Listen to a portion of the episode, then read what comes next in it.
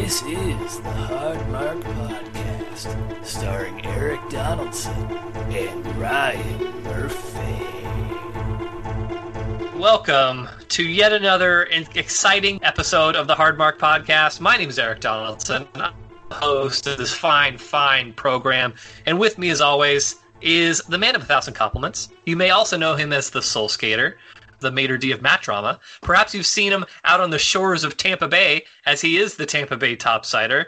You may think, think of him mostly as the talent. He's Ryan Deathmatch Murphy. Ryan, how you doing today? I'm I'm good. Every every time I hear like all those names, I just like I, I just perk up, you know. I'm glad. I'm glad. I've had I'm not going to get into it, but I've had a rough day. We talked a little bit off air about it. I'm glad to be talking about some wrestling and to seeing you drink whatever beer it is that you're drinking and uh, just hang out socially for a little bit. Yeah. Yeah. No, I agreed. I I was ready for this. A long day too. Yeah. Yeah, absolutely. Just... Uh, this is another another digital Skype edition of the Hard Mark podcast. Thanks everybody for streaming, downloading, doing whatever you need to do via Spotify or or any other really cool platforms that you use to listen to your favorite podcasts, the chances are we're there. We were supposed to record this uh, last week. We had we had some time set aside, and I know you had a problem. I guess uh-huh. before we get into your boat problem, um, yeah. I just want to. I'm curious because this is a thought that had crossed my mind, but I figure you know what, we'll just save it is this an actual interesting problem? no, that's the thing. It's it's it's like if you're expecting a story, it's not. Um, so uh, good call on um, coming through and kind of filtering the content out first. Yeah, but it's fixed. Okay. It's fixed. It's, it's okay. Uh, yeah, it, it was a boat problem, but it was it was it was a trailer problem with the boat. Oh. Yeah. I hate yeah. I hate trailer boat problems. I um I stuck my trailer actually this part's kind of interesting. You better so, be. um I I took my boat out to Flowing Lake and I went out, had a great day, amazing launch. Everyone was watching me launch off. That's a big deal. I don't know if you've like launched a boat or docked a boat, but everyone there was like 30 people on the dock watching me, and I like beautifully launched off, and everyone clapped and cheered, and um, and then I, I think I've never I've never launched it a boat before. I wish I recorded it or something. It's amazing. Then okay. Anyway, um, so what happened was I when I put the boat back in to take the boat or the trailer back in to take the boat out, I stuck it underneath the dock um, so like the wheel was stuck under the dock. I had like in my car's hooked up to it, and I couldn't get it out. And um, there was no reason for me to put it that close to the dock, but I did it. And then this guy, just this big like redneck guy with his family camping, like fishing off the dock like comes and he's like oh like what did you do? Like you know and i'm like well i you know i stuck my you know trailer under the dock. As you can see i can't move my car out now. I can't get the boat. And this guy like comes up and jacks the entire dock up with my little subaru jack enough mm-hmm. to like move the trailer outside of it. But I did destroy the like the the tail lights and the wheel well of the trailer I had to fix that before I took Greta's dad out on the boat, um, and that was the urgent uh, boat issue that I was facing. Um, well, I'm sure. I mean, there's a lot of cross pollination with pro wrestling. People who listen to pro wrestling podcasts, boat owners, and yeah. lawn care maintenance aficionados. So I feel like we're ticking all the boxes right now. So this this is good, but, but it's all fixed now. You got it. You got it resolved. I did get it resolved. Yeah. Um, that was that was I had to go on Friday night because we went fishing on Saturday. So, um, but um, it was just boat owners and boat launchers and boat people are just like the nicest people ever. I just you know I'll make that statement on here. Um, and this guy is that a tear in your eye? Oh no, I'm not kidding. Almost a little bit. Like this guy comes up and just like jacks the. He's like in the water, like you know, like it's it's six o'clock. It's not like terribly warm water or anything. He's like in there, just like helping me get this out. He's got the whole dock jacked up on my car jack, like helping me get this thing out. And it, it was just this huge, like, it probably took like an hour. It's this big feat. Everyone on the dock is just like, you know, watching this whole thing go down. And, and uh, what a, what a guy. I'd like to buy him a beer or something, but Uh, let's pretend for a moment that I don't know anything about jacks or jacking. Does it take a, a considerable amount of physical strength to to jack a dock? Um, it's just no, like it doesn't. Like, like it was probably this like the weight of a car, maybe, but you just don't jack up a dock every day, right? You can jack up a car, but you don't jack up a dock, right? I certainly don't jack a dock every day. You don't. You just don't like see that, and to jack up the whole dock enough for me to pull the trailer out from where I got it stuck, and this guy had no like. He was just there fishing with his family, and just like you know, came up and like did the you know, because I we tried to lift the dock at first and we couldn't do it, and I was like, I have a jack in my car, maybe that will work, and like he just like you know, it just just a great team effort. Um, you know, I I'd love to give this guy a shout out, but I don't know his his name. I not that I should publicly put his stuff out, but you know, like I, I Sure. Well, I mean, it's in a, it's in a complimentary way. I don't think it's a defamation of character. You seem like you're borderline smitten with this gentleman. I am, I am, yeah, great guy, one of my favorite guys.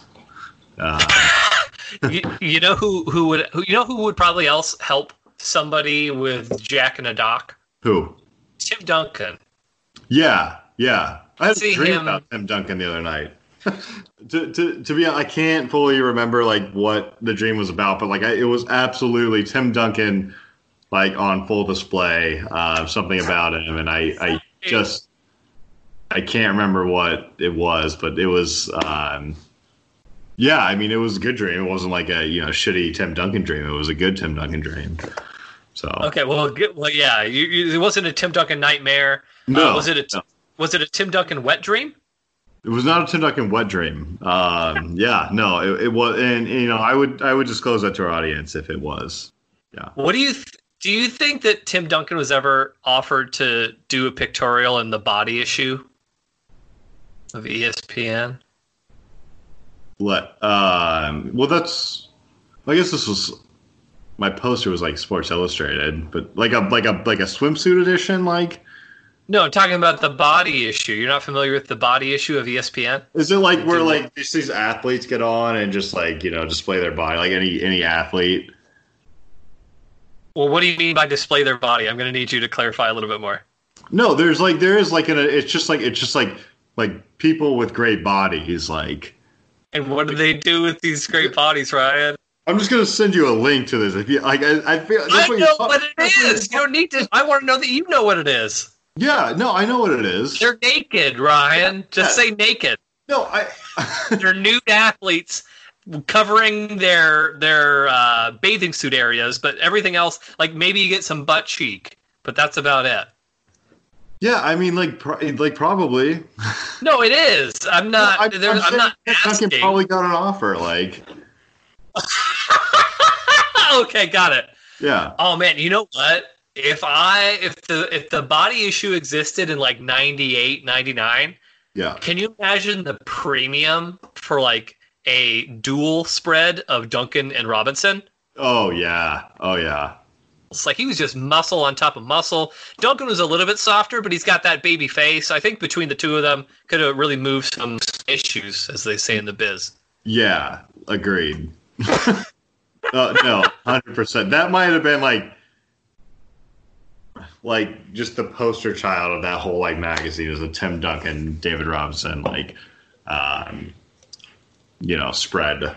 Uh, yeah. Or like Shaq and Kobe or something like that. I'm not sure. Like, I mean, but like, I'm just saying, Tim Duncan. I mean, you have those two. That's like holy shit, right? Like, you. I Oh, oh, you, you call it an officer and a gentleman, and that's that's the tag. yeah. He was the admiral. Did Tim Duncan have a nickname? I think Tim Duncan was just enough. Um, I yeah. Um, I don't. I don't.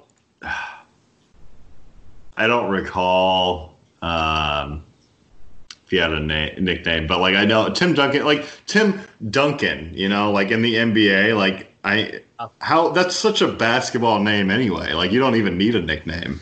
That's true. That the, the yeah no they never he never needed it because his last name was a nickname in and of itself. The Alamo.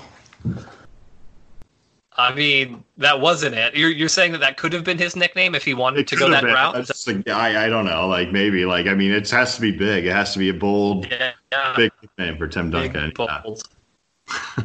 Uh, So to, to go with his big bold body. I actually, as we're talking about this subject, I was not planning on discussing Tim Duncan here today. It just Mhm. uh, happened. But as it I usually- remember, as it usually does, uh, eventually the Hard Mark podcast will pivot away from pro wrestling and become an exclusive Tim Duncan slash late 90s San Antonio Yeah. Spurs podcast. Yeah, as it should, as I'm it should. yeah, Mhm. Tony Parker gets some greatest guards of all shit. Okay.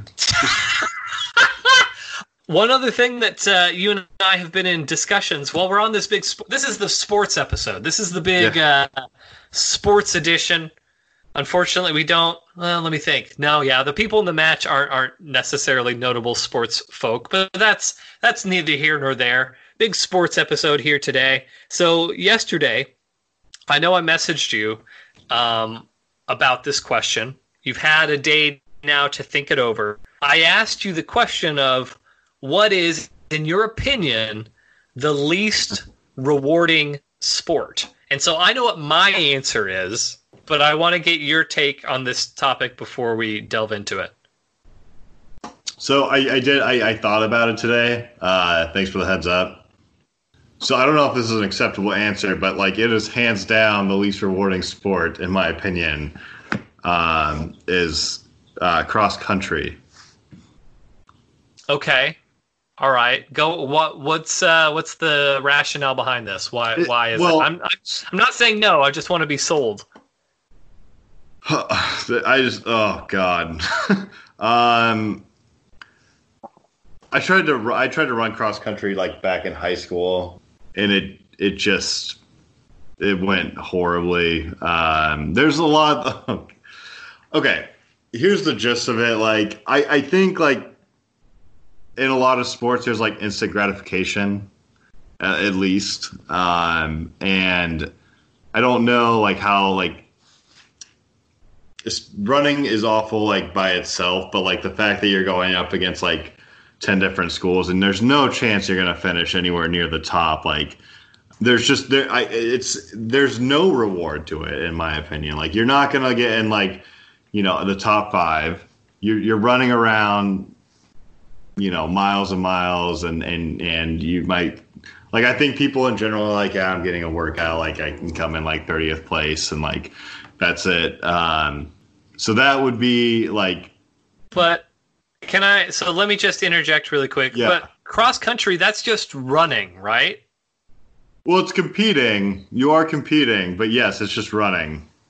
Like it's just running for a long distance as opposed to like a short sprint. Yeah, correct. Like as opposed to like track and field. Yeah, Okay. yeah. Is cross country cross country is not a a uh, an Olympic sport, right? Um, hmm, I don't know uh, if it does fall in the Olympics. Because it feels like the Olympics are more like specialized sort of events. Cross country seems more general, where it's like, oh, you're just running um, for a while.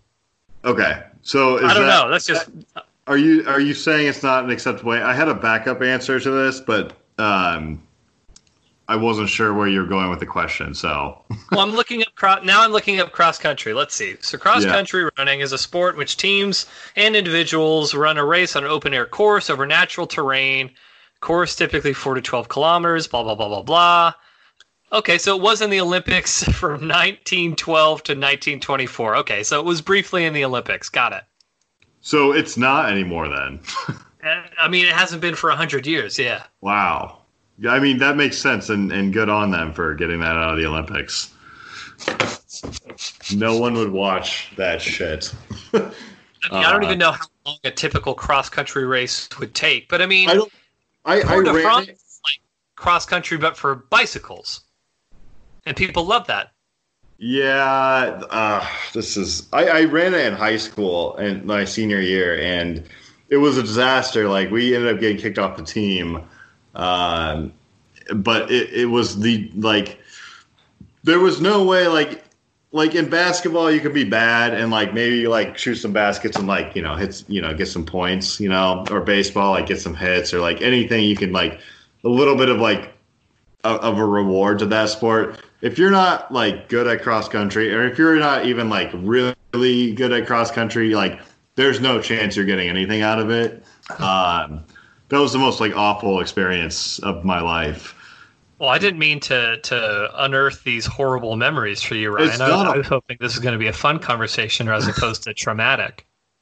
Yeah, I mean, it, it wasn't traumatic. Well, it, it's just the it stupidest. Traumatic. It, you describing it right now.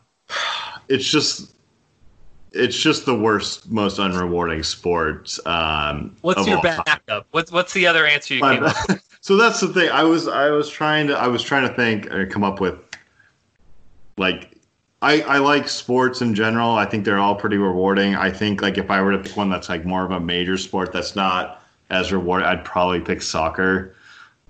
Okay. I think that I think you run around a lot and um, there's like certain positions that like you're maybe you're a midfielder, you don't score at all. Like I don't know where the reward comes in there. Whereas other sports you can like kind of get into the action a little bit more. I, I I've never been a fan of soccer. I've never been good at it. Playing, watching any of it. I that would be my sport. I was trying to think of like other sports. I couldn't really come up with one. Mm-hmm. Um, I think soccer would be like my main, like a major sport that I find the least rewarding. Um, I think yeah. I have one that that beats both of those. Cross country. Yes, I think I think I have one that beats cross country, and, and here here here's my argument against the cross country one. Now, obviously, as we've established, it is not an Olympic sport and has not been an Olympic sport for a really long time. But like, think of it like this: if somebody was the Michael Jordan of cross country, they would at least have some level of notoriety. Am, am I wrong in assuming that? Like that, that this person would be like at least notable for, well, that's a fairly impressive athletic feat. I mean, yeah, that. Yeah, like not necessarily. I don't. I'm not saying that they would be a household name necessarily, but they would at least have some sort of merit to what they're doing. They would be recognized as like, oh wow, that's a pretty, uh, pretty cool feat that you're like the best cross country runner in the world because it takes a lot of endurance, a lot of stamina, et cetera, et cetera. Like that's a impressive feat that you're able to beat all these people. Okay. Uh, I was watching a documentary. I don't remember. I maybe Hulu, uh, Amazon Prime, one of the two. I don't. Uh, whatever. You know, neither neither of those are sponsors. It doesn't actually matter. But I, I was watching a documentary last night, and it was about uh, synchronized swimming, and that is my pick for the least rewarding sport uh, in in all the world of sport. And that's still an Olympic sport. You might be. I'm pretty sure it is. I mean, I I don't think that the Olympics is necessarily like the uh, be all end all of is this legitimate or not, but I, I think that it is. Let's find I out. Would, I would rather watch. I think synchronized swimming and participate in that uh, as opposed to cross country. Just so you get my full opinion on it. I appreciate your full opinion. Uh, it, it is an Olympic sport. It has been part of the Summer Olympics since 1984. I mean, I get. So you watched a documentary on it. Yeah.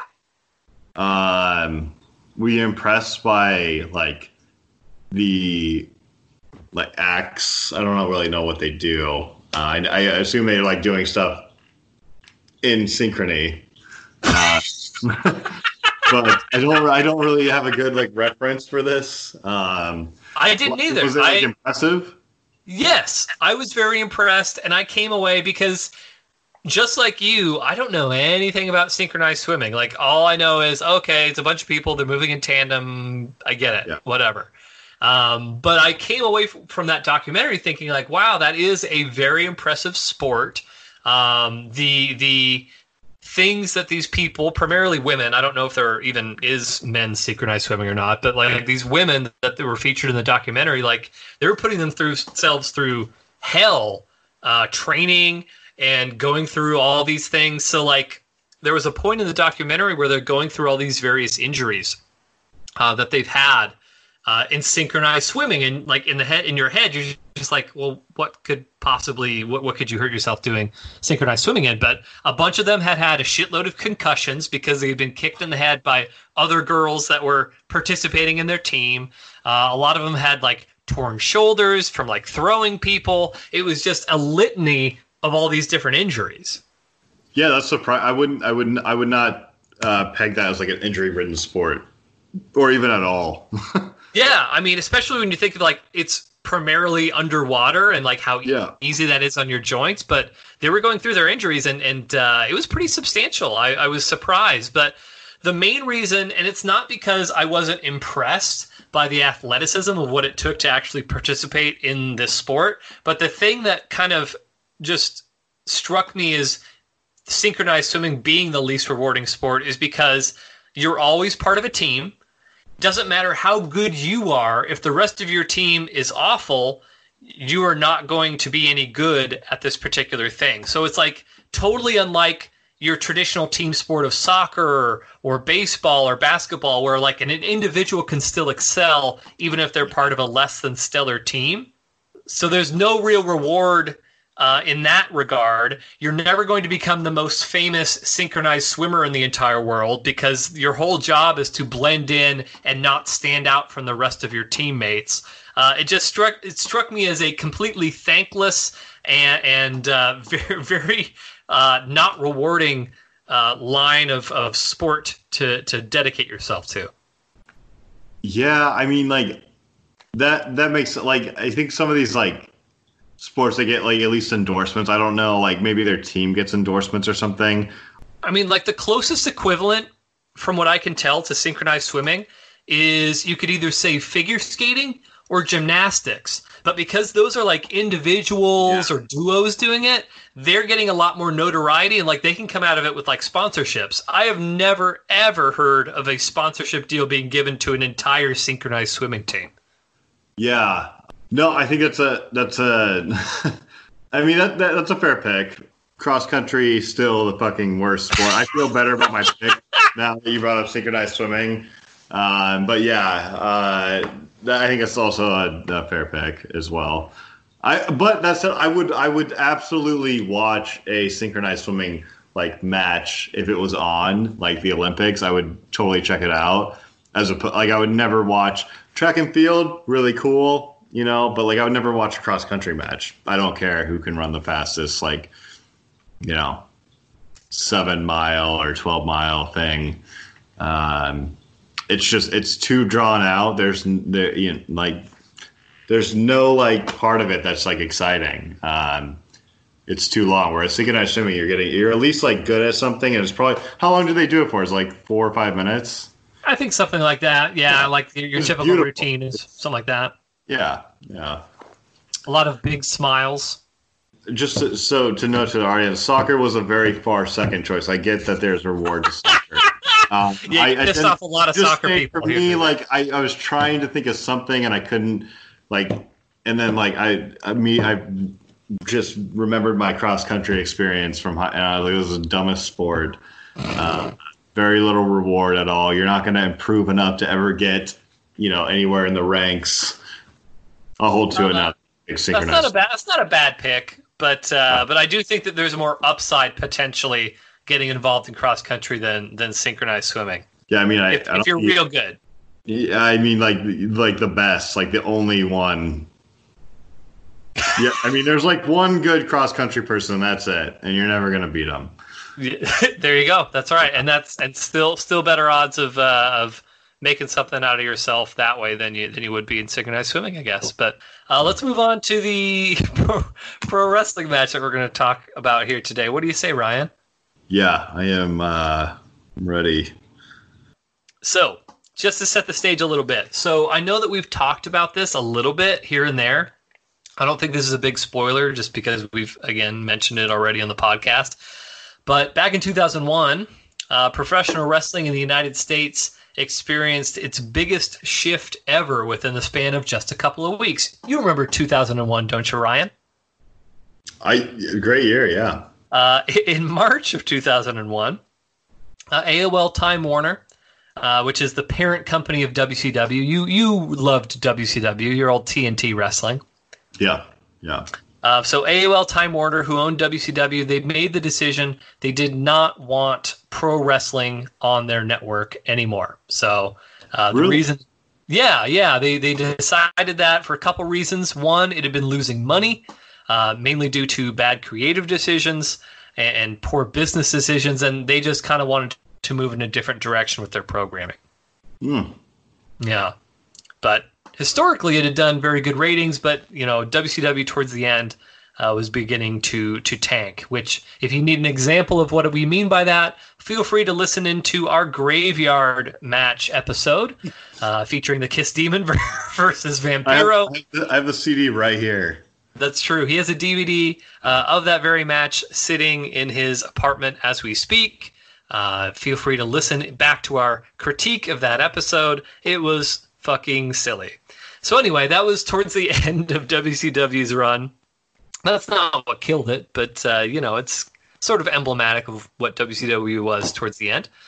Uh, so, as luck would have it, when AOL is looking to, to sell uh, WCW, they ended up selling all the assets belonging to WCW to Vince McMahon. We know about Vince McMahon now, don't we?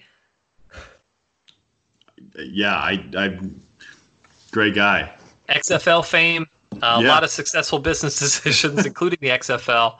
Uh, but yeah, so they sold it to the only human being in the United States, or probably even the world, uh, who knew what to do with a professional wrestling company, which was Vince McMahon. He purchased his biggest competition for $2.5 million in what was probably the biggest heist in the history of professional wrestling. That happened on March 26th, 2001. $2.5 million for a pro wrestling company. um, what are they worth now? What W what WWE? Yeah. Oh, Jesus. Uh, I mean, let, I don't know what they're worth right now. They are publicly publicly traded. oh, are Uh, they? um, they are publicly traded, yes. Um, so they're on the stock. You could buy WWE stock right now. this year, they are poised to have the largest single year of revenue that they have ever had on account of their television contracts. Uh, I think it's somewhere in the billions. oh shit. So again, like less than 20 years ago, he bought his only competition. Well, not his only, but his major competition, his main competition. He bought them for 2.5 million dollars. So the only thing, the reason that he got it for so cheap, is because um, Turner, TNT, TBS, whoever you want to refer to him as, um, they didn't want wrestling on their network. So now you have a wrestling company that doesn't have any television rights, and so nobody wanted to shop around and go through all that shit. So he basically bought all of the talent, all of the assets that they had, rings, that sort of thing, um, on the cheap, and their film library, which was probably the most valuable thing for him at that time because he was looking to start up his own network, which eventually they would do with the WWE network. That's ridiculous. I mean, yeah, he literally got like thousands of hours of content for his wrestling network, which again, nobody else knew what the fuck that they wanted to do with that, but it worked out very well for him. So that happened in, at the end of March 2001. Um, and just so you know, actually, let me bear with me for one moment. I'm going to grab our, our little whiteboard. So I remember, not to make another episode one reference, but uh, since we're on the Tim Duncan train, we might as well keep that going. So you, my friend, holy shit, I didn't realize it was quite like this. Episode one of this very podcast, you were clamoring over TNT wrestling. Uh, fact or fiction? I mean, it was de- in fact, but like the, ep- yeah. I mean, probably most episodes. Yeah, because that's like what you think back to when Yeah. you were a youth Yeah. there was pro wrestling.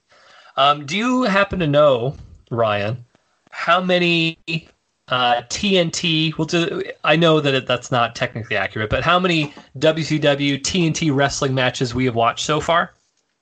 Three. You are correct. Actually, as a matter of fact, we have watched three. Did you know? Because because I actually didn't until I started looking at it right now. Did you know that all three of those matches are at the absolute bottom of our list right now? Are they? Well, okay. that that kind of makes sense. Um, well, but hold on. Were you able to like just like look at that board and tell which like ones were on TNT? yes. Okay, yeah. Um, yeah, I mean TNT wrestling. Well, like I knew of it, and that's what I knew of wrestling. I never, I, it wasn't great. even at even when I was like eleven. I mean, I will say of the three, two of the three absolutely belong to be at the bottom. okay. Flair versus Sting. I don't know why that landed so low on this list, but it, it but it is. It's so at the very bottom it's Steiner's versus Harlem Heat, which was actually broadcast on TNT. Then it's Vampiro versus Kiss Demon at the number 14 spot. Uh, that was a pay per view match, but again, it was with WCW. And then Flair versus Sting was again another WCW pay per view match. So, you know, just to not not to split hairs, but technically only one of them actually aired on on TNT. But I, I know what you're getting at. Yeah. So I just wanted to to point that out. I thought it was an interesting little tidbit how your childhood, very brief nostalgia that you have for it, um, has really not paid dividends in in the rankings at this point. I didn't expect it to. Well, you're a man of science, and that's, Yeah. that's really what we're here to do is is science work. We're Yeah. crunching the numbers, we're Yeah. filling the beakers with various science fluids, and we're really uh, tabulating the the numbers scientifically. Yeah. Yeah. So that's WCW. Uh, meanwhile, another company that we've watched a couple matches from, uh, the other United States wrestling company, ECW, they officially folded on April 4th. So of that same year of 2001. So within a two week span, three companies that were fairly good sized professional wrestling companies in the United States, they were all on pay per view. Three of those companies were whittled down to just one. So WWE essentially bought both of their competitors within the span of two weeks. Are you in the? Are you getting something from the fridge? I'm here. Did you hear what I said, Ryan, about ECW? Yes, three of them were whittled down within two weeks. okay, good. So we're going to talk more in the future about some of the events around that time period, but probably the most important part as far as our episode here today of this scenario is that this created an immediate void in pro wrestling. So if somebody was resourceful enough and somebody played their cards right, they could immediately become the second biggest pro wrestling company in the United States, which in and of itself is not necessarily a bad spot to be in if you could, you know, pull it off. Uh, and so just over a year after WCW closed up shop, that's exactly what happened. So it took about a year for another company to um, fill that void. Now, before we talk about that company, I want to test something out with you, Ryan. I do have a theory Yeah. that I would like to validate if you're up for it. Yeah, I am. Perfect. So we've we've seen the WWF, the World Wrestling Federation. We've seen World Championship Wrestling, WCW. We've even seen ECW, Extreme Championship Wrestling, New Japan Pro Wrestling. Now, let's say off the top of your head, Ryan. I know you're a big idea man. What was the nickname you came up for Tim Duncan earlier? The Alamo. The Alamo. Yeah, the Alamo. Thank you. The Al- the Alamo. I think I know that your creative juices are running at their apex right now. I can already I can already sense it. So let's say that a billionaire comes to you, Ryan, and he says, "I want to start a wrestling promotion." What's the name that you pitch to that billionaire, Ryan? I mean, it has to start with a W. I mean, it does, so it doesn't have to. No, it but does. you can No, kinda- it but does. as we read, Like- read through those different options, you can kind of sense a pattern there. They all will at least include W. Two out of the four start with W, but they all have W's in there for wrestling, as it as it turns out.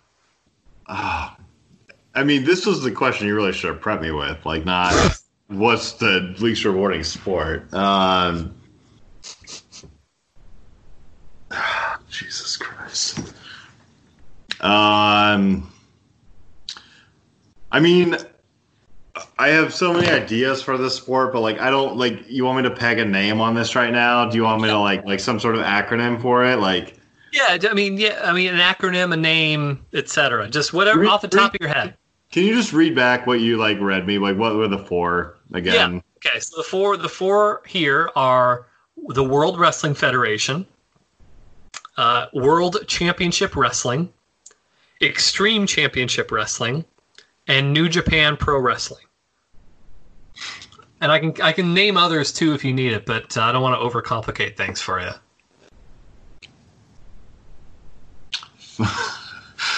Oh boy. Um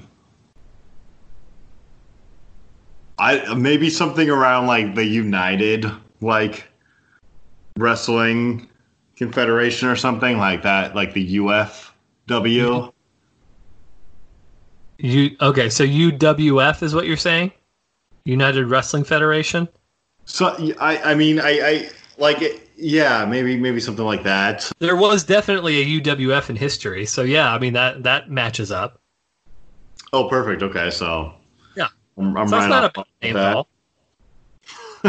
that checks out. I mean, yeah, it, it might fall under copyright, but I, so the the reason I'm asking you this is because I wanted to see what a non wrestling fan who knows very little about pro wrestling, within the span of two minutes, what they would come up with as far as a name for a wrestling company. And what you thought of, Ryan, was actually substantially better than what ended up actually happening. So, this company that we're going to be watching here today, that started about a little over a year after WCW went out of business, uh, their name, they did not go with the UWF, unfortunately, the United Wrestling Federation. They actually chose TNA. TNA. yeah. Um, what happens when I look up TNA? yeah. Uh, only good things. So I know, I know, Ryan, you're an innocent church-going lad, Uh-huh. but allow me to to kind of set the stage for you. So TNA traditionally has stood for tits and ass, no. uh, to parlance of our times. Uh, Yeah. So so I know that you're you're shocked to hear this, but in this case, TNA does not stand for tits and ass. It stands for total nonstop action. Are you looking something up right now? yeah, just when I, I was just when, when was this? The early two thousands. In 2002. Oh, 2002. Yeah. Okay. Yeah. Um, yeah. I, I, I mean, it, but I think it fits right in uh, with what I would expect, like uh, it to be, you know, someone to come up with. It doesn't really fit, but if you know, it it, uh, it makes. I, okay, it doesn't fit it, but it makes sense. It just, like, you know, So, I mean, he- here here's what I would say around the name TNA TNA Wrestling. So, one, it's pretty difficult for advertisers to feel comfortable with that name to attach themselves to TNA Wrestling, uh, or for just the general public to take it seriously at all. Because you have to imagine, like, if you say, "Oh, I'm going to go watch WWF," or "I'm going to go down to Key Arena and, and watch the WWF today," like, okay, sure, that sounds fine. But if you tell somebody who has no idea what you're talking about, "I'm going down to the ShoWare Center to watch TNA," yeah. they're going to look at you fucking weird and think that you're a creep and a pervert. So I guess okay, but when they came up with this, was was was TN is TNA always just been a thing, tits and ass, like, or is that like something that, like, when they when they came up with this name, did they know this was in place and they just tried to like, Yes, okay, all right, it guys, was, it was a play off of that phrase. I, I don't know the So web. it, it, was- it was a play off of this phrase. Yeah, so they're intentionally trying to sort of capitalize off of what people assume TNA is. And so Okay. and in their early years especially they did sort of focus a lot on like sexual storylines and like stupid Yeah. like really, really raunchy, not funny comedy skits that were just dumb. okay, Like the worst parts of pro wrestling were what they did in a lot of cases. And they would have like go go dancers. Now, to make it really, really clear, they were not exclusively like women wrestlers. They weren't just featuring women who were wearing like bikinis. It was men and women both wrestling. It was basically, it was just like every other wrestling company, but just very poorly executed. yeah, yeah. That's what I uh, remember about TNT wrestling too. TNA makes WCW look like Shakespeare in, in many ways, but um, the re- the reason that I'm giving you all this information around TNA uh, is because while TNA did have a lot of really good matches and a fair share of decent moments over the years, largely they are known for being a complete shit show for their entire existence. Uh, and so this match here today is our first match that we'll be watching from TNA Wrestling. I I'm excited now. Now now I'm pumped. This is the exact. I I love this kind of like dramatic train wreck type of shit just on anything. So good. Uh, I'm pumped. So I'm gonna I'm gonna set a little bit more of, of background for you before we talk very briefly about the match. There's really not a whole lot of backstory. This is not a Macho Man Hulk Hogan type of situation, but a couple things I'll just point out before we actually start watching it. One, the arena is going to look a little bit different than what we've seen before. So most Like- of the matches that we've seen have been pretty good sized arenas. I know we've seen some of the Memphis stuff where it was a little dirtier and dingier, but for the most part, these have been, you know, several thousand seat arenas. This is not going to be that. Not a high school gym with no one in there. Not a, not an empty high school gym. This is actually going to be at a sound stage at Universal Studios in Orlando. Oh shit. So they were essentially like a an attraction at Universal Studios. They they aren't they don't tape there anymore, but for a number of years they did. Uh, one other big cosmetic difference that you'll probably notice. Um, when you think a wrestling ring, you probably think of a four-sided square. Yeah. They do not have that. Um. Their ring is six-sided. Like an octagon. Well, an Or that- octagon's that's eight, but yeah. similar idea. Yeah. but no cage. It's it's so it's it's a wrestling ring where it has the three ropes on on all, all the different corners and stuff. But instead of broken up into four corners, it has six corners. Okay. What do you call that? Uh, a sextagon. I, I'm pretty sure. well, TNA. That makes okay. Yeah. I, I mean, I don't. They never refer to it as the sextagon, which is probably the worst. They really fucked Missed up on that. opportunity. Yeah. But yeah, they should have called it the sextagon. But you know, uh, which I think you'll find the matches look, as a general rule, more awkward uh, in a six-sided ring. And apparently, from what I've uh, heard, the bumps, the the falls to the mat, are more painful because there's less give to it because it's broken up into six sides. So, doesn't really matter in this match, but just a little quick aside. Okay. Uh, so overall, if I had to summarize TNA, especially back at this point in time, uh, you remember Malt-O-Meal? Uh, no. So Malt-O-Meal, um, if you're in the cereal aisle at your local grocery store, Malt-O-Meal is the bags of cereal that are like knockoff brands of Captain Crunch and whatnot. TNA yeah, okay. was a Malt-O-Meal version of. WWE. I. I'm. I'm hoping this is a highly rated match. I should have just led with that. that. I could have saved myself a lot of time. So let's talk a little bit about the match. I'm just going to really quickly bullet point uh, the main things that you need to know. So, first, this match took place in July of 2009. So, at this point, they'd actually been around for about seven years or so. It was a great year. Yeah. Hell of a year. The Yeah. best year of Ryan Murphy's life. Turned, uh, I don't remember. I don't know how, how old you were. You were a teen. 19. Man, barely legal. Ryan Murphy. That's going to be your new Oh, it was legal, but Barely legal Ryan Deathmatch Murphy. yeah. Uh, so the storyline behind this. Okay, did I skip anything? No. Okay, so the storyline behind this match, there was a faction, a group of dudes known as the Main Event Mafia. It was comprised of all the top bad guys within the company. Uh, it was teased that they had a mysterious financial backer for their group because if you have a bunch of rich millionaire wrestlers, the, the one thing they need is a financial backer for no reason at all. Uh, this financial backer turned out to be Jenna Morasca, who longtime fans of the show, the reality TV show Survivor, may remember her as the winner of the 2003 Million Dollar Game. I'm sorry, what was her role in this? She was the mysterious financial backer for the main event Mafia. Oh, really? Yes. Well, I mean, you know that I'm talking in storyline right now, yes. oh, okay. Go ahead. This is the storyline of the match. It, it, it the real life version is oh, we're just going to bring in this survivor bitch and have her wrestle one time. She's in this match. She is one of the competitors in this match. To my knowledge, this is her first and only match she ever participated in. Okay. Fuck. I, I'm a big I'm a survivor fan, so I know. I think we, we talked about that yep, uh, off one time. But yeah, she she not only was a participant, um, but she was a winner again of the 2003 show. She she won the million dollar game. Apparently, she's famous.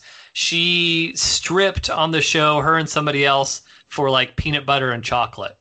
Yeah, that sounds like 2003 Survivor. uh, and just to clarify in this, in case anyone missed it, no, Jenna Morasca had not previously been on TNA Wrestling before. No, she had no previous connection to professional wrestling. This was just something that they did to try and get some mainstream attention, which, again, she won the 2003 version of the television show Survivor. This match happened in July of 2009. So, a really, really topical celebrity to bring in. Good, good on them. A good call, marketing. I mean, I've found that in a lot of these cases, uh, you know, with reality TV shows, their stars really peak about five years after they're no longer on that program. Yeah, yeah, absolutely. So one of the other members of the main event Mafia, his name is Booker T. Uh, Booker T coincidentally took place in the worst match of all time, according to Ryan Murphy. He's one half of Harlem Heat.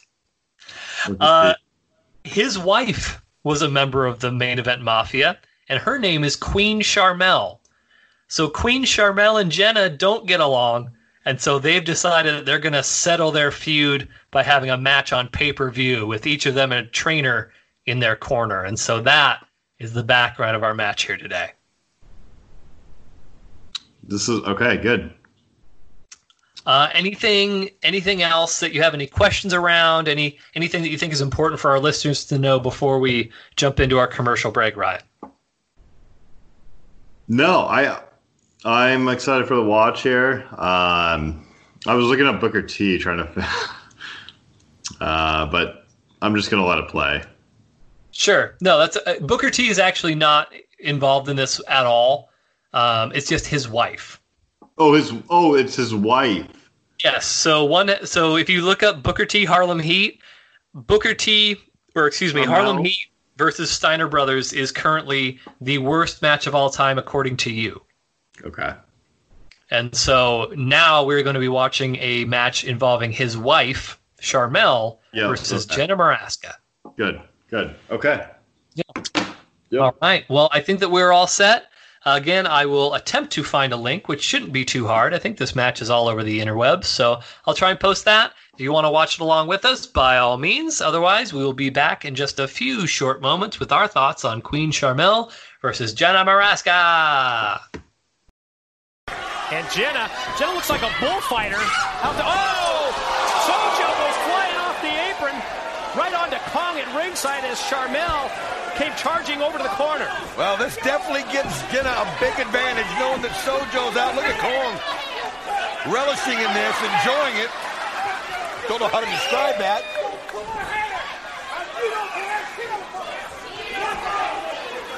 Sharmell wants it back. Oh, wow Kong from outside with the knockout blow potentially here. And is Jenny going to go for the cover and the pin? Well, I think she better take advantage of it while she's got it. Here it is. You talking about okay. the pin? Someone get the video camera.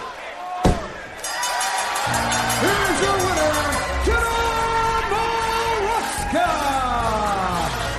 All right, welcome back, everybody. Ryan Murphy Ryan Deathmatch Murphy. He has continued in his winning ways. Yet another W in the column. What is that? What does that put you at? I know you were at a six and nine record going into this episode. Uh, so that would be well. I guess you just add a one in the winners column. That puts you at seven and nine in a three week win streak, my friend.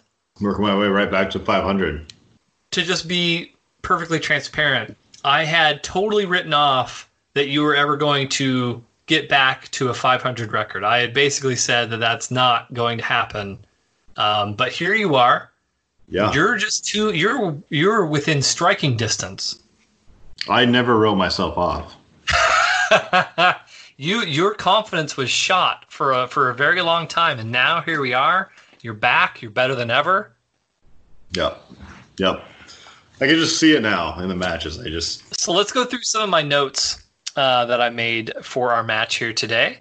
So I got to watch this match twice in the past two days. What a treat for me.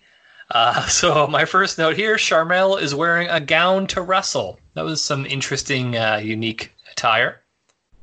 yeah, it looked. It almost looked like it was like pants during the match. Like it, came, it was a dress, but I thought it was then pants. it had like like a long. like a, a long flap in front of her her front, yes. Yeah. and then uh, so that she had movement of her legs for wrestle purposes.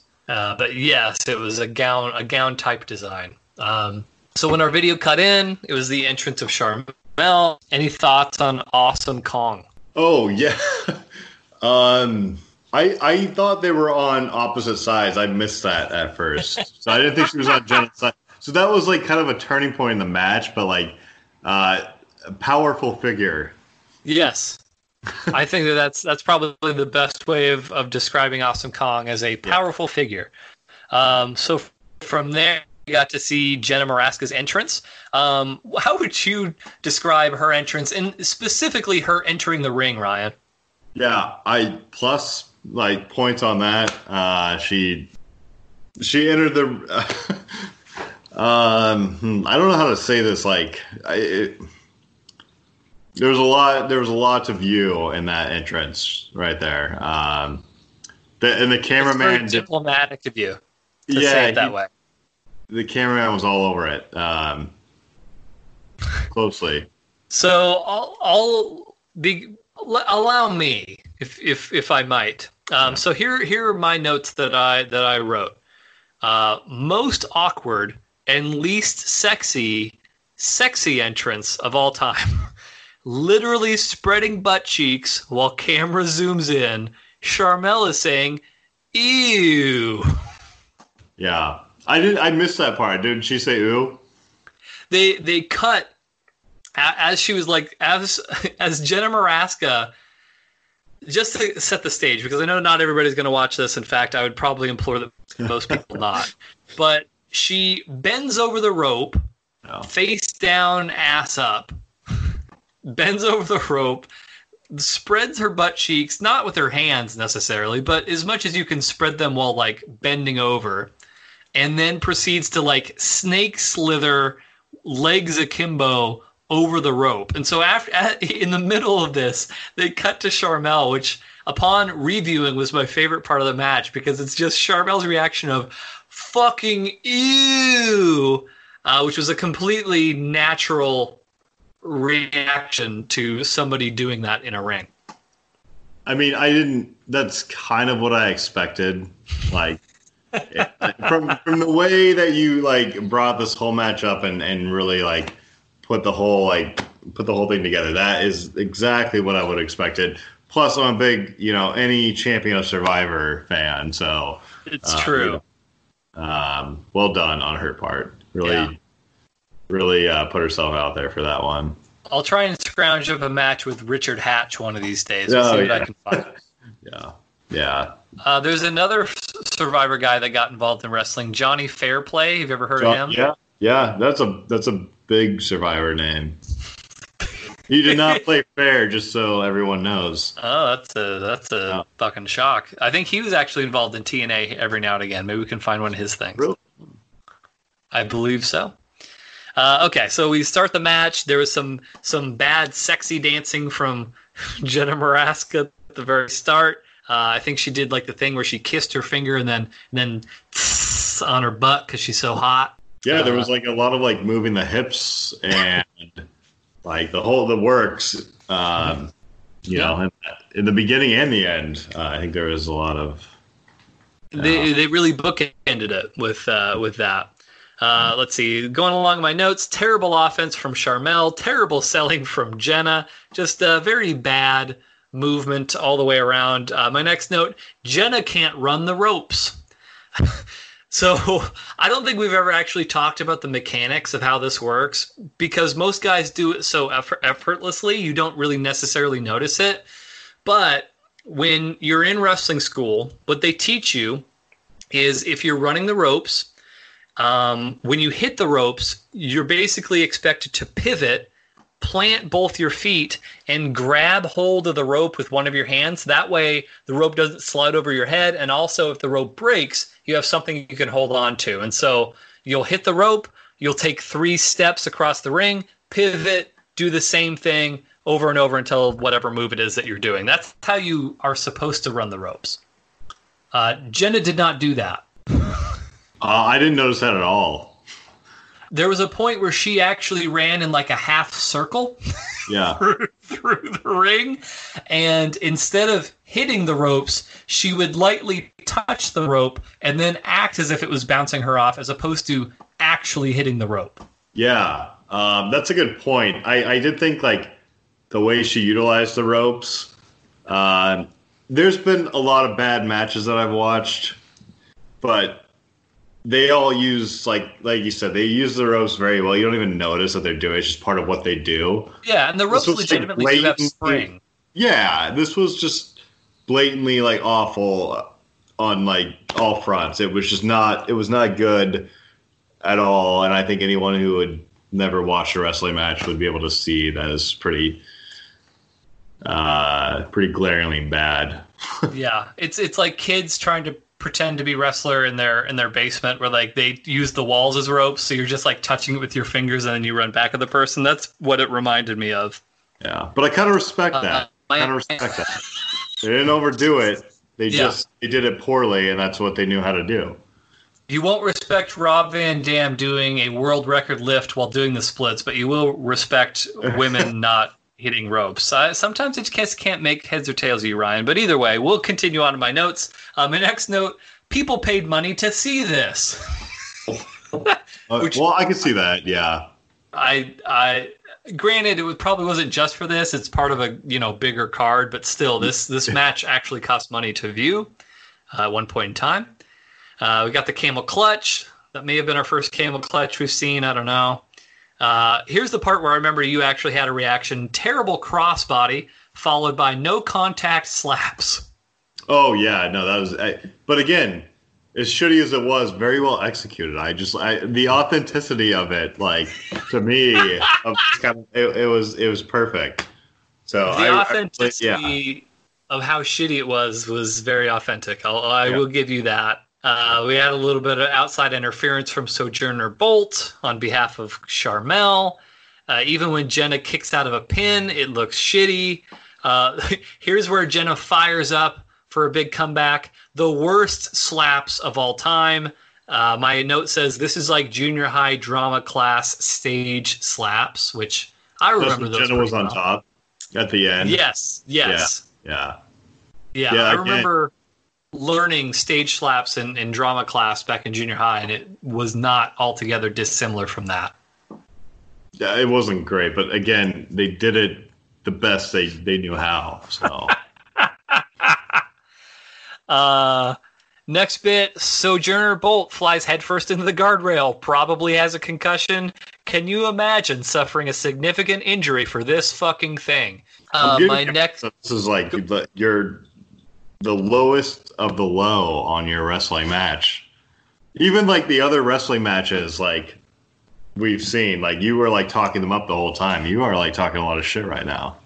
Um, I don't want to color your opinion, but this is maybe arguably the worst match that has ever, for sure, it's the worst match that has ever been on pay per view. I, I can't imagine there being a worse match that people had to pay money to see.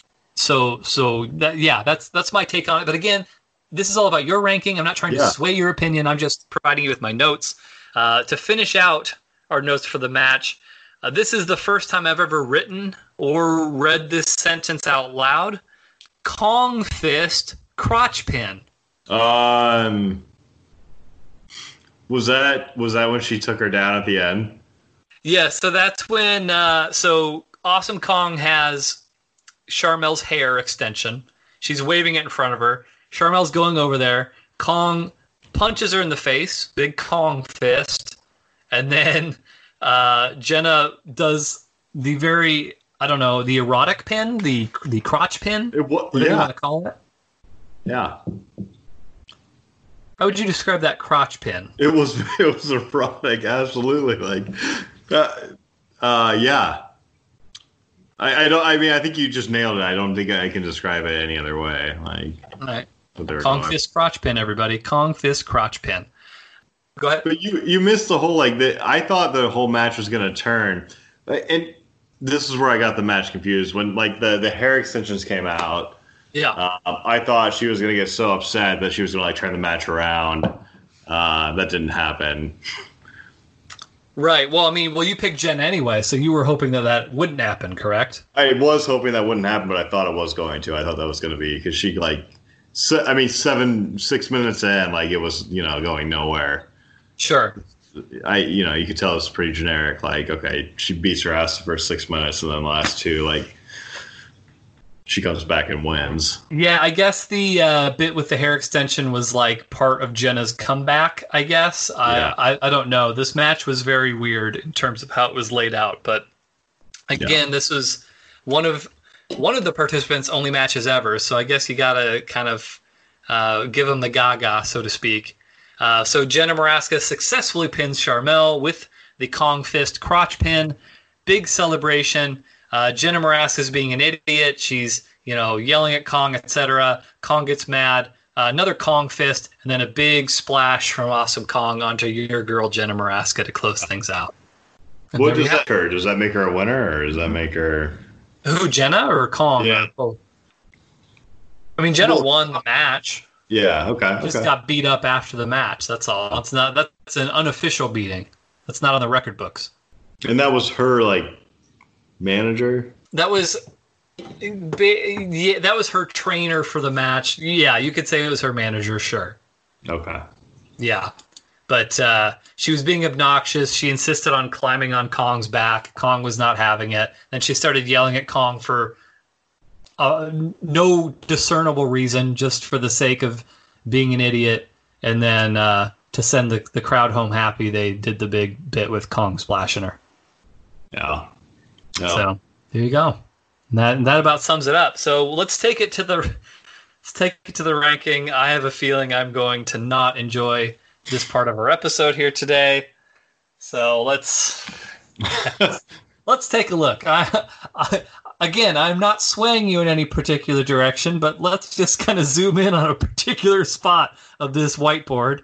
Yeah, Uh, yeah, no. Um, it's not. It's not the last. I respect it for what it is, um, and that's. I don't bring- know. I Can I just say, podcast, Can I just fucking say, you shit so hard over Rob Van Dam not doing one, but two dives out to the goddamn audience in one fucking match. And yet, throughout this entire fucking thing, well, you know what? I can respect the fact that they're throwing the worst fucking slaps in the entire world. I don't understand you sometimes. It's your Uh, ranking. I'm not trying to talk you out of anything, but fuck, I just have no idea where you're uh, coming at some of these matches from. I mean, for, they brought her from. Sur- She's a Survivor champion, Eric. A million dollar champion. yeah. Yes. All right. So first of all, let's start Mm-hmm. Yeah. Okay. there. Um, You need again, you just you you take the slaps for what it is. It wasn't great, but it was it was well executed for what it was. Like, um, that makes no sense. It was the worst executed slaps of all. They made no contact whatsoever with one another. It was little kids pretending to play fight, not even real play fighting. Sometimes what wrestling fight. is, Eric. Not any of the wrestling we've watched. None of the wrestling matches I've shown I- you, sir. I don't know. I've seen I've seen it, Eric. I've seen it. Haven't. You you're Can't even. you're Can't blinded even name an by your example. I'm fucking love for this shit, Eric. And that's why I'm here. Okay. Do you need the list again, Ryan? Yeah, yeah, Okay. I do. All right. It's, okay. Um, Vampiro versus Kiss Demon. Oh no, I, I just I'm gonna place it. I'm gonna place it number. It's not high. Don't like. Don't get me wrong, but it's not last. I've seen a worse match, Yeah. but it's. I think there's. Uh, I think it's maybe. I'm just gonna hold on before you say anything. I again, you're welcome to make whatever point you want. I have a threshold in my head that if Yeah. this match goes above a certain number, I'm gonna fucking lose my mind. Just tell you right now. But again, Well, now I kind of want to test this. Like, no, don't, don't test Uh, it. Just whatever, whatever you were gonna say, say it. But I just, I feel inclined that it's important that I disclose that. No, okay. I, I, I- think, I think, um, I need to really go back and look at these. I, I would, I would put it. It's not last, but it's, it's right before like Vampiro versus uh, Kiss Demon. Okay. It's Steiners versus Harlem Heat. Like, it's not a great match, but like, it's not the, it's not the worst thing on this list. So it's second to last. You're saying. Yeah, yeah. So it's it's a so you're you're putting Booker T's wife's match above Booker T's match on our list. So I'm sorry, Steiner Yeah. Brothers and Harlem Heat, you guys are still the worst match of all time. Uh, but we have a new number 15 in our ranking: Sharmell versus Jenna Morasca. it gets fair spot for it. Yeah, I think so. That's okay. I can live with that. I can live Where'd with you, that. where'd you think I was going to put it? I thought you were going to bump it above Flair versus Sting, and I was going to, and as not even being a huge Ric Flair fan, I was going to completely take umbrage with it, but Uh, uh, I don't have to do that. So Hold up the list one more time. I just real quick. Oh god. Uh I really need to go back. Yeah, I this was not going to be highly rated, but like like I said, it's not the yeah, it's it's fine. not the worst match of all time. One of these days, you're going to rewatch Steiners vs. Harlem Heat, wi- like knowing that it's the worst fucking match on this list, and you're going to be like, that wasn't so bad. Yeah. Like, like whenever whenever that day comes that you go back to rewatch, you're like, oh, that was fine. Yeah. Okay. Maybe maybe you should have an episode where it's just like a rewatch match of like like the and just all not replace it but adjust. Not, you know. Uh, I mean, maybe, May- maybe we'll do that eventually. I don't, I don't know. I guess we'll, uh, I mean, guess we'll I'm see. still just I like this. This is the match you chose instead of like a death match or something like that. Like yeah. I don't understand like why the death match has to be episode thirty. Like, You gotta, you gotta build to it. How could you appreciate a death match until you've seen Jenna Morasca versus Queen Sharmell? I don't know how to answer that question.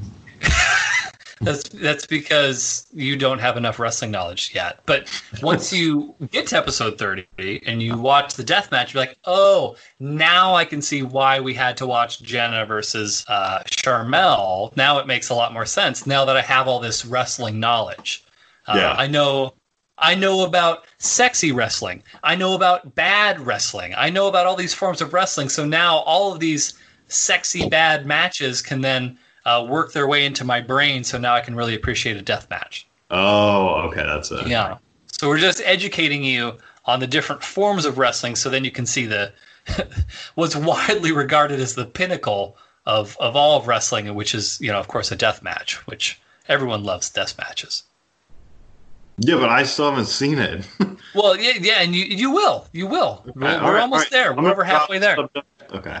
And don't forget, not only is there the deathmatch episode coming up, but uh, at an undisclosed place and undisclosed time, there is the kendo stick showdown. We've already Yeah. promised our listeners that is happening. I don't know when and I don't know where, but that Undisclosed. that's on the books. Okay. I've I've been in close contact with our associate. Uh, who knows? Maybe they'll even sit in on an episode, and you know, you can teach them a thing or two about wrestling. You never know. Oh yeah. Anything else that you want to say around our match here today, Ryan? Before we wrap things up.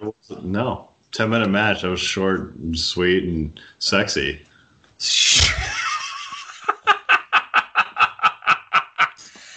Ryan Murphy likes his women just like how he likes his wrestling matches short, sweet, and sexy.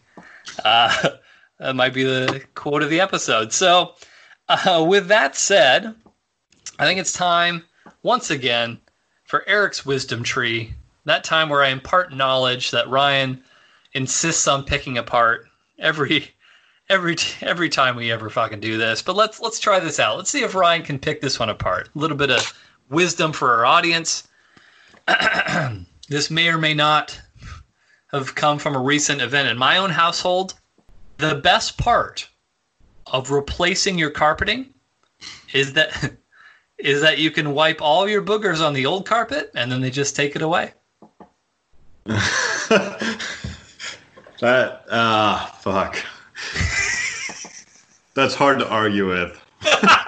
um, you know, I'm glad you think so. Heather wasn't as impressed by this theory as I was. uh, uh, that's tough to argue with. That's a that's a that's a pretty good one. Um, we have this like carpet. It's just like kind of a I don't know, ten by six carpet that just sits on our floor, and like we're getting rid of it because like it's not great, and like now I just like if I spill some salsa on it or I need to like wipe my hand a little bit, like of course you know where it's I could just do it. Right, Mhm. we're getting rid of it. You're replacing your carpet, like Who need Yeah. napkins when you just have an, a carpet that you're getting rid of? Yeah, I don't want to say like I wipe my whole, but you know, like a little bit, like you know, yeah, you, yeah, no, I. Fair point. Good. uh, Coronavirus, you know, a lot of toilet paper shortages. Who needs toilet paper when you have just the carpet you're getting rid uh, of? little, yeah, yeah, that's what. Yeah. Dab your penis in the fibers, or you know, wipe your ass in, in your it, penis. and uh, you got yourself a nice little. Uh, dab your pe- Sometimes you got to Yeah. do a little penis Yeah. dab, just so you don't get any uh, any squirts in your boxer shorts. well, fucking said, Eric. Thank you. Yeah. I I am quite a wordsmith. yeah. Uh, next episode, I know we try and do a, a little teaser for next episode. I don't actually know for sure what match we're going to watch next episode, but I do know whatever it'll be, it'll be something from New Japan Pro Wrestling, which Good, currently good. occupy the top two spots in our list. So uh, I'm going to find something. It may not necessarily be from any of the guys that we've seen previously, but we will be watching something from New Japan. um. Yeah. Maybe, Good. maybe in person. Yeah. You never know. Um. I'm not sure where we got this one, but it came from a place of love. Uh, I knew that you needed a little bit of sex appeal. You needed to sex up your life a little bit, Ryan. So I took it upon myself to uh, sexify you with a little Kong fist crotch pin. I would say the last like four to five episodes have been just fucking totally shitty. Like, right? Like, like pretty bad. What do you, you the episodes or the matches? No, not the episode. The the matches like have been like like not great at all. I think you've just give. I think you've just run a string of like matches that you know are going to be not great. And uh, Well, let's go to the data. Now that now that you're calling me yeah. out on this, let's find out. I have my Excel spreadsheet right here. Bear Mhm. with me for one moment.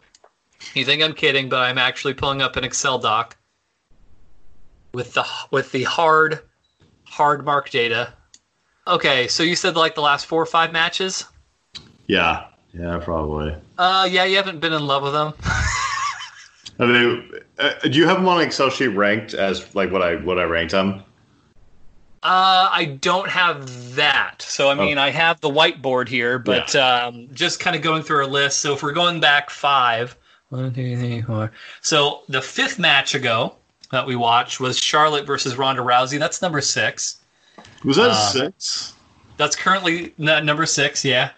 You can see that. I mean, okay, I, I remember that episode. It wasn't like great, but it wasn't bad. you loved the ending. You loved the ending with the that- kendo was stick. That's, that- that's was what inspired you to get hit with a kendo stick. Okay, okay, yeah, that might have been it. Okay, Yeah. And you liked the unconventional grappling. It was almost more like a fight than a than a wrestling match. There were there were bits that you really enjoyed, but so there was that one, and then since then it was Hulk versus Ultimate Warrior, which you just fucking loved. Uh, then it was R- RVD versus Bam Bam Bigelow, which is number seven. Uh, you shit on it, but you still ranked it at least somewhere in the middle.